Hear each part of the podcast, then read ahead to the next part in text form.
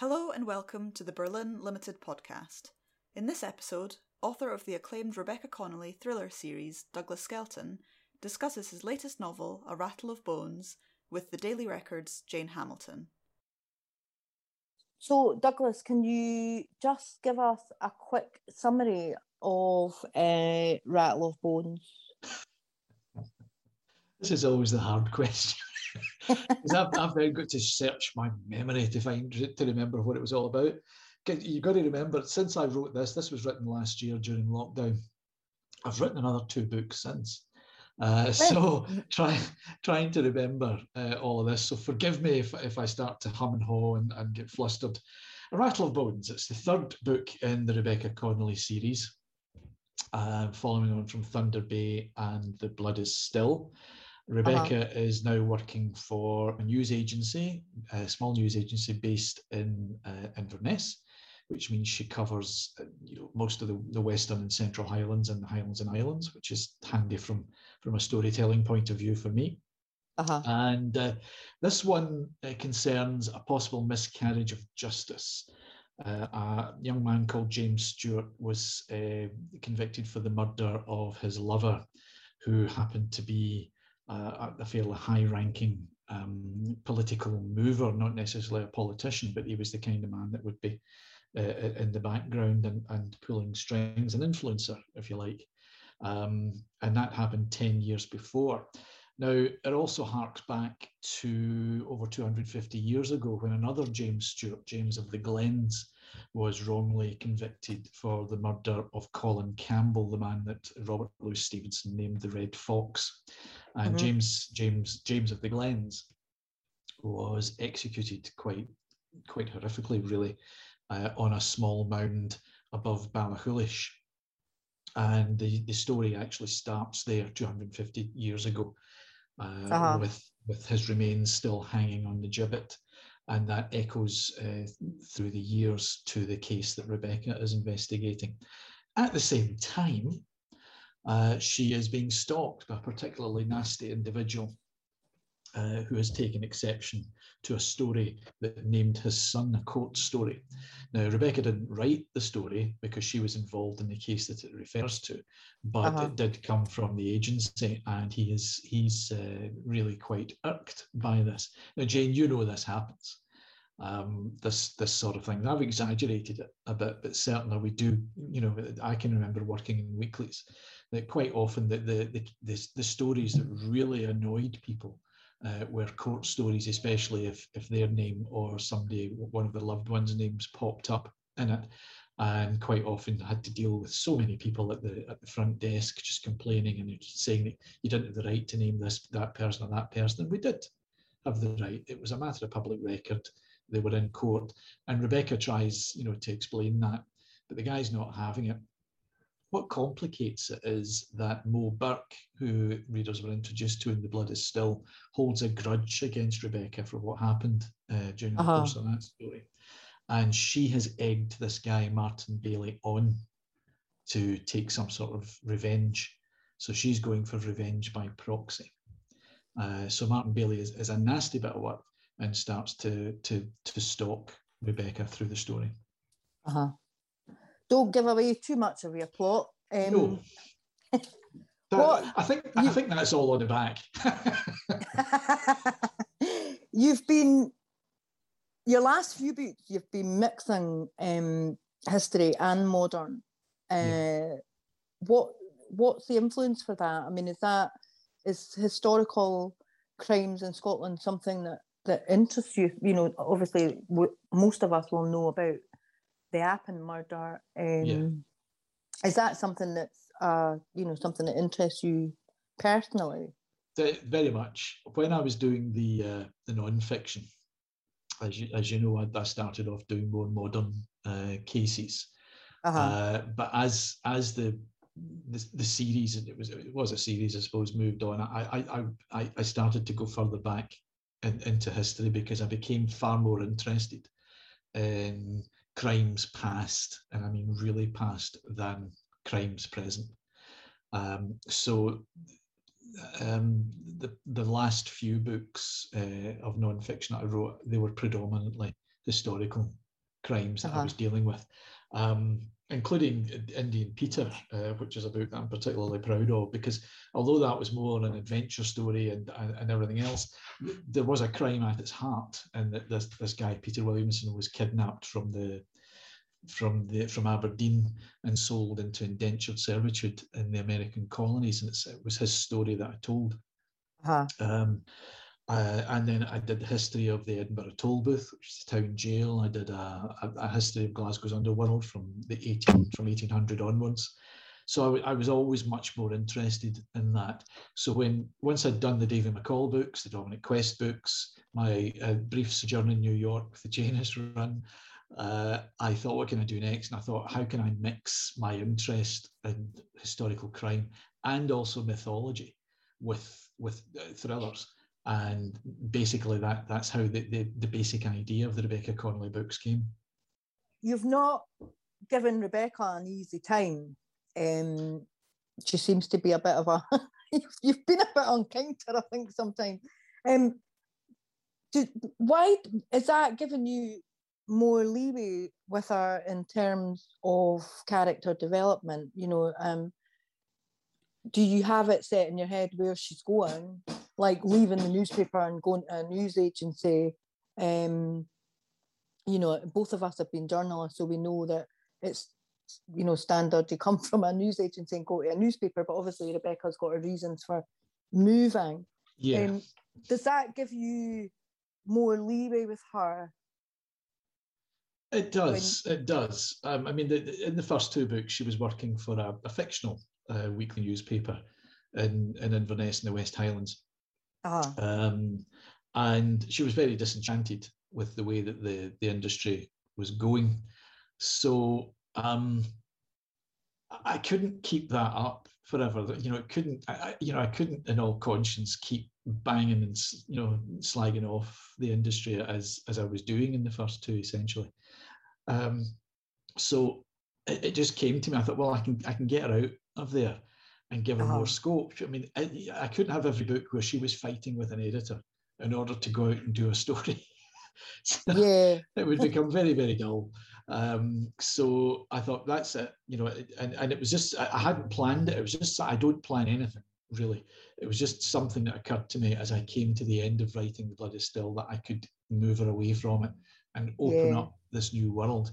But as for giving her a hard time, yeah, I think you you know you, your characters do have to go through uh, a fair bit of of uh, turmoil.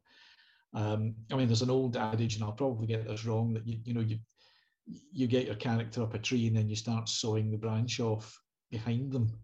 Um, and Rebecca's been through a lot. Uh, even before Thunder Bay started, she'd been through a lot. She had the death of yeah. her father. She suffered a, a miscarriage. Um, she was disenchanted with with her work. Um, and then, you know, other things have happened to her through Thunder Bay, through The Blood is Still. So yep. she, she's getting older. She is growing as the books uh, uh-huh. progress, and there's there's there's there's further progression in in a rattle of bones as well uh, by the end of it that she she has come through certain things and has to face certain things. Uh, so that when we go into the fourth one again she's grown a bit. She, she'll have changed a bit. Uh-huh. Yeah i mean there's been a definite um, maturity there um, from thunder bay to rattle of bones i don't want to give away too much but what was your own previous career as a, a journalist the, the inspiration behind Rebecca? Yeah, I, I, obviously because I, I, I, spent so many years, um, you know, I'm only 32. um, I spent so many years in the, the newspaper industry that there was a certain amount of knowledge, but of course it's changed beyond all recognition uh, even from when I was in it. And I only left, what's this, 2021, six, six years ago. It's, yeah. it's changed so much since then. Uh, and it, it, it, transformed while I was there. So a lot of, of, of the disenchantment that I had uh, sort of was, was funneled into the books. Uh, uh-huh. And a lot of the things that I've, I've seen since uh, was also funneled into the books. So yeah, it, it did influence it did influence me quite a bit. And you know, having spent all those years, it was it would be a shame just to let it you know go. I thought I have this knowledge, why not use it? mm-hmm. Is she going to be moving into the uh, the digital world anytime soon? well, you, you, you, you never know. Um, I don't know. Uh, I know she doesn't do it in book four. Uh, to an extent, she does. To an extent, she is because she uses that.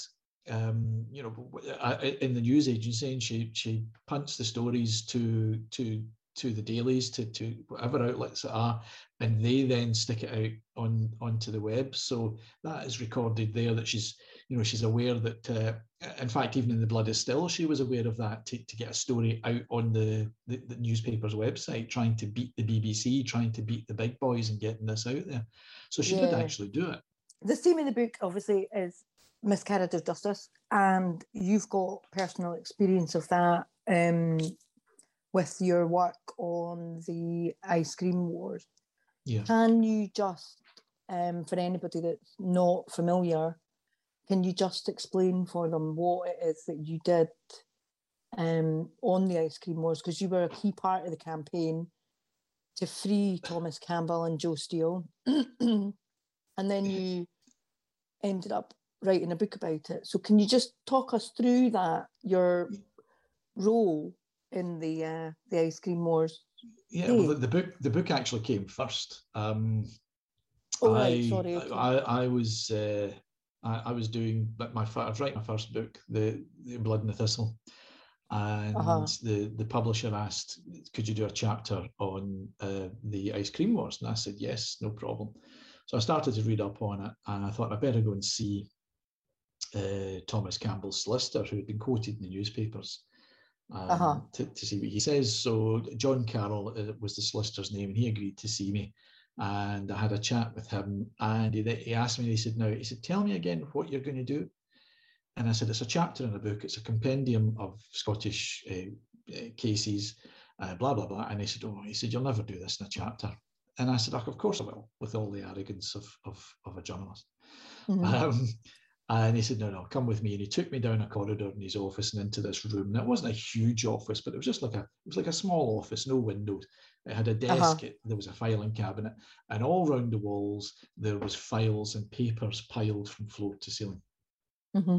And he waved at that and he said, That's the Thomas Campbell file. And I said, What the whole thing? He said, Yes, the whole thing. This room is the Thomas Campbell file room. He said, if you want to do this properly, you will go through every bit of paper there and draw your own conclusions about it. So wow. the challenge was thrown at me. I perhaps uh, stupidly, perhaps wisely, uh, mm-hmm. accepted. I realized that I couldn't do this on my own. And I was talking to my friend Lisa Brownlie, who was a, a, a journalist as well. She was with the Daily Record at the time, I think. Uh-huh. And um, I've heard, you've heard of that paper, I take it. Um, and it's, I asked her, I said, Do you want to come on board? I think it'll take two of us to do this. And she agreed. Now, I, I, I had a selfish reason for this because I knew I, I was a features writer. Although I, I worked in weekly newspapers, I was a mm-hmm. features writer. I was kind of soft.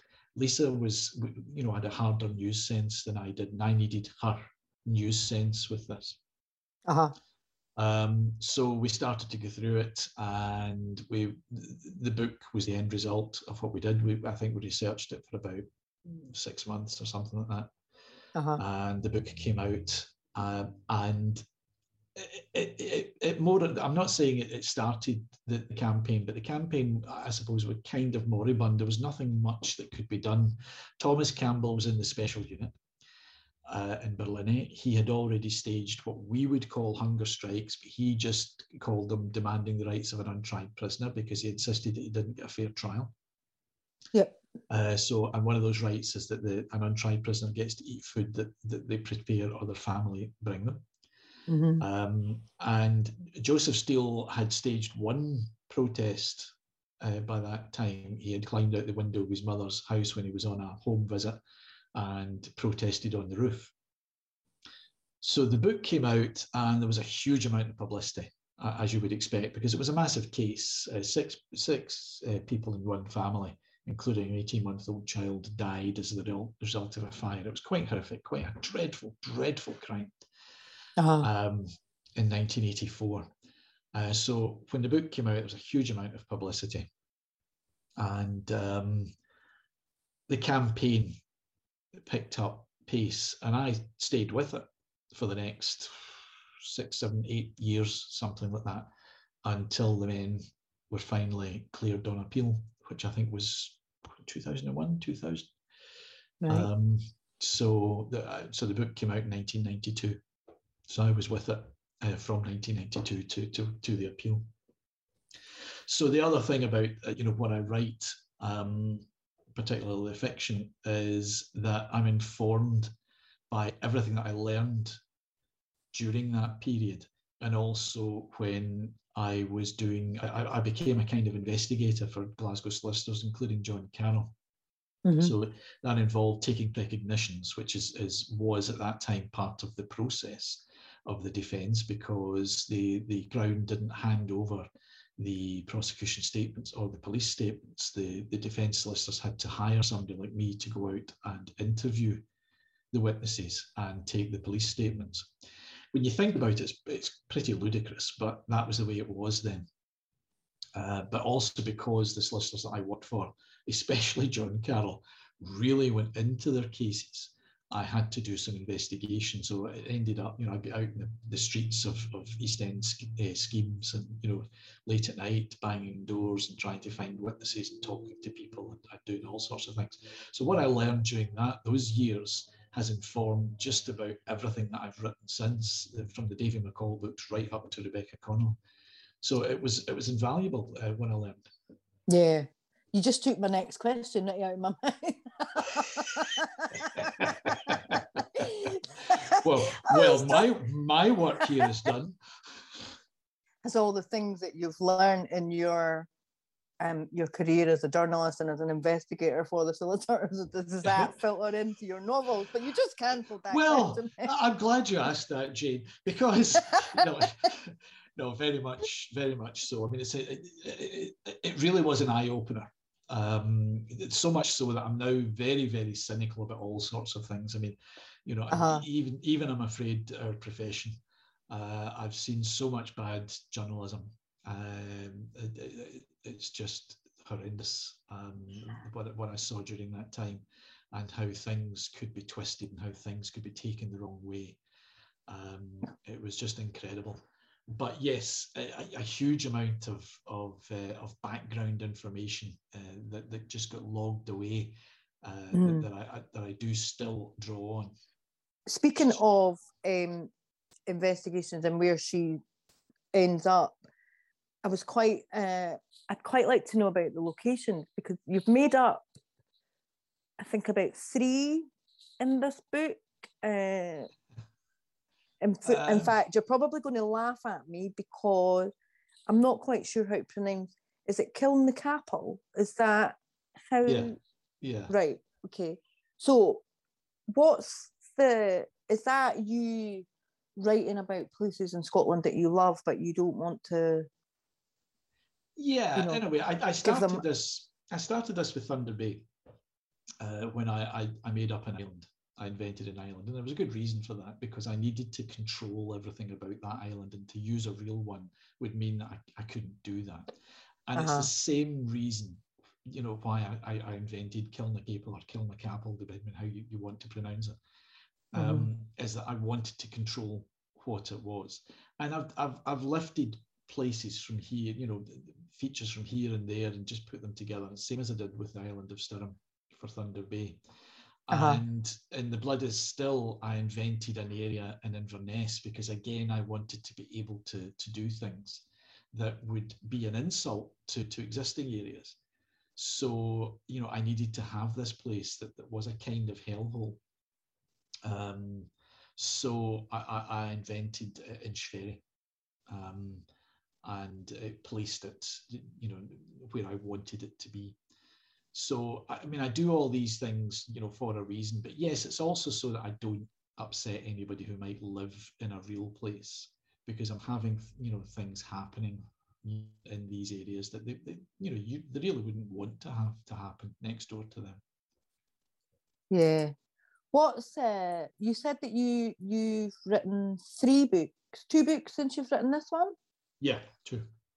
So what what are they? Can you tell us anything about them? Or? Well, one one is the fourth um, Rebecca Connolly, which at the moment is called uh, Where Demons Hide, but these things can change, um, and that that won't be out till next year.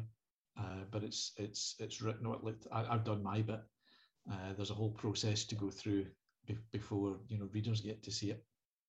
Uh, and the other one is something that I've written on spec, just because I wanted to. Uh-huh. And it's a, it's a, it's a departure. It's, a, uh, it's something different for me. I always like to do something different. Um, you know, during in the fiction, you know, I, I move from the, the, the grit and the darkness of the Davy McCall books to mm. the kind of fantastical thrillers of Dominic Quest, light-hearted wisecracking, to a chase thriller in New York with the Janus Run, and then to the Rebecca Connolly books, which are set in Inverness and the Highlands and the Islands, and has a, a 20 something mm-hmm. uh, woman as a protagonist. Um, so I always like to give myself challenges, and this thing that I've written on spec is yet another challenge just to see if I can pull it off. Whether it'll see the light of day, I don't know. Uh, hopefully it will because I'm actually quite proud of it. I think you know I, I quite like it. I don't often say that. Mm-hmm. What but I would, um, I would say what it is just in case it never sees the light of day. Can I ask out of you know your the characters that you've created, do you have a favourite? Uh, no, no, not really. Some are easier to write than others. Uh, Davy, I, I, do have a fondness for Davy McCall, um, uh-huh. but he was difficult to write because everything with Davy was internal, and you know, so he didn't say a lot, and I like to write dialogue. So Dominic Quest was a completely different character. He just ran off at the mouth all the time. Uh-huh. Um, and Re- Rebecca, obviously, because she is so out with uh, my field of expertise, because you know I am not a twenty-something uh, young woman. Um, I don't know if anybody's noticed that, but so you know, I, you know, I, am always careful what I do because it's so easily for, for a man to to to do that badly, and I hope I've not done it badly. I hope I've done it justice. Mm-hmm. Quite often, it's it's small characters that I like to to write. Um, there's a scene in a Rattle of Bones or a chapter when a character goes to to visit a a, a, a man called Mount Hector, and it was just a chapter that I thoroughly enjoyed writing, and I think it actually comes across that for some reason I, I, it was just something that I was enjoying to write. Um, yeah. So it's I, I, I, like them all. You have to like all your characters. I think I don't think there's any characters that I particularly dislike. I mean, you dislike the characters that you're supposed to dislike, but you know there are no characters that I thought, oh, I've got to write about this character. Um, yeah. I, I, you know, they are all, you know, out of my mind. So, you know, I, I, there must be something about them that I appreciate. I think final question is what um, Scottish crime thrillers are on the up. You know, they're really popular. What makes it? What makes it so unique? Can you do? You know, over the years I've been asked this, and I never have an answer. I don't know. I, I, I'm not so sure that they are that unique. I think there's a there's a certain uniqueness to to the voice of it, and because of the background, certainly. Um, mm-hmm. But the really, I, I think the bulk of the stories that we write could be picked up and set anywhere else. Uh, this, you know, the storylines are universal. We've all got the same problems, you know, with with drugs, with with violence, um, yep. of, of, various types, um, and and crime. So if you take the basic plot lines, you could put them anywhere else. So what makes Scottish crime unique? It has to be the voice. It has to be the tone. It has to be, in, in the best of it, the humour as well because you know the Scots have a very very distinctive sense of humour. They share mm-hmm. that I think with with New Yorkers in a lot of ways. Certainly, Glaswegian humour is very like New York humour. Um, but you know the outlook uh, uh, is is perhaps unique, and th- this sense of Celtic darkness that I think permeates the best of it. Maybe that's what it is. I don't know. I don't know we just write what we write. That's the thing. Uh, I've never sat down to analyse why or, or what it is that's that's different, and I can never come up with a proper answer.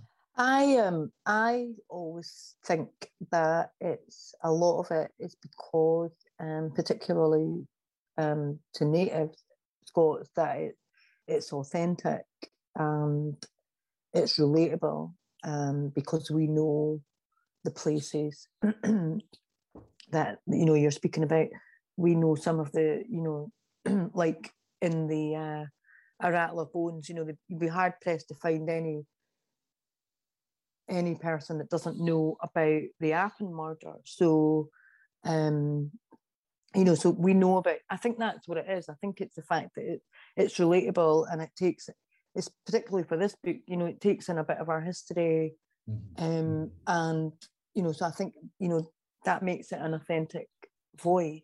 Yeah, that, that's, that's, what appeals. What, that's what appeals to Scots. But what makes you know what I mean, Scottish crime has traversed the world in, in a lot of ways. What makes it appealing to to somebody in, in well, let's just say in England, because yeah. you know there's a lot of people down there by by the you know the big sellers.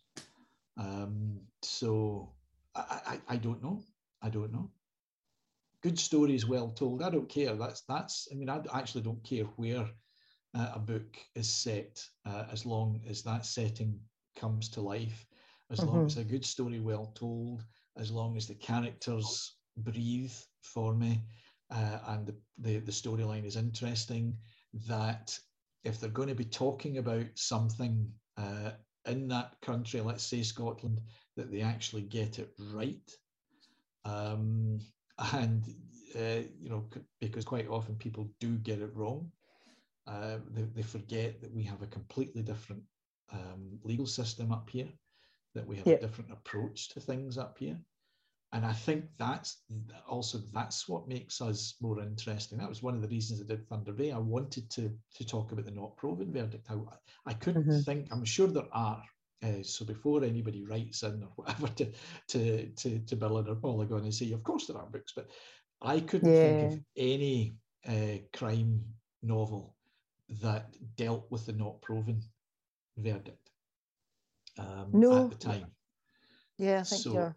That was one of the things I wanted to do because that kinds of set us apart, you know. Mm. And and you know, the, the, when I did the You the Jury uh, courtroom drama with the Faculty of Advocates, uh-huh. Uh, that was another thing that attracted me because people had a huge misconceptions um, as to what happens in a Scottish courtroom and the way things go.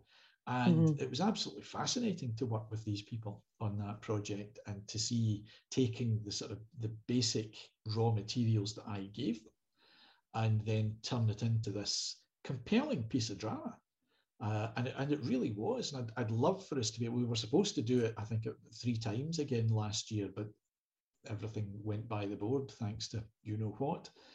And um, so, I mean, it would be nice if we could get back to doing that because it's an absolutely fascinating uh, project. And, and you know, the, the, advocates and the courtroom staff and the, the, forensic scientists who, who all did incredible work on that. Um, yeah. it's, it's absolutely brilliant to watch them in, in action. A Rattle of Bones is available now in your local bookshop or on the Birlinn website at birlinn.co.uk. You can keep up to date with all our latest news and releases by signing up to our newsletter or following us on social media.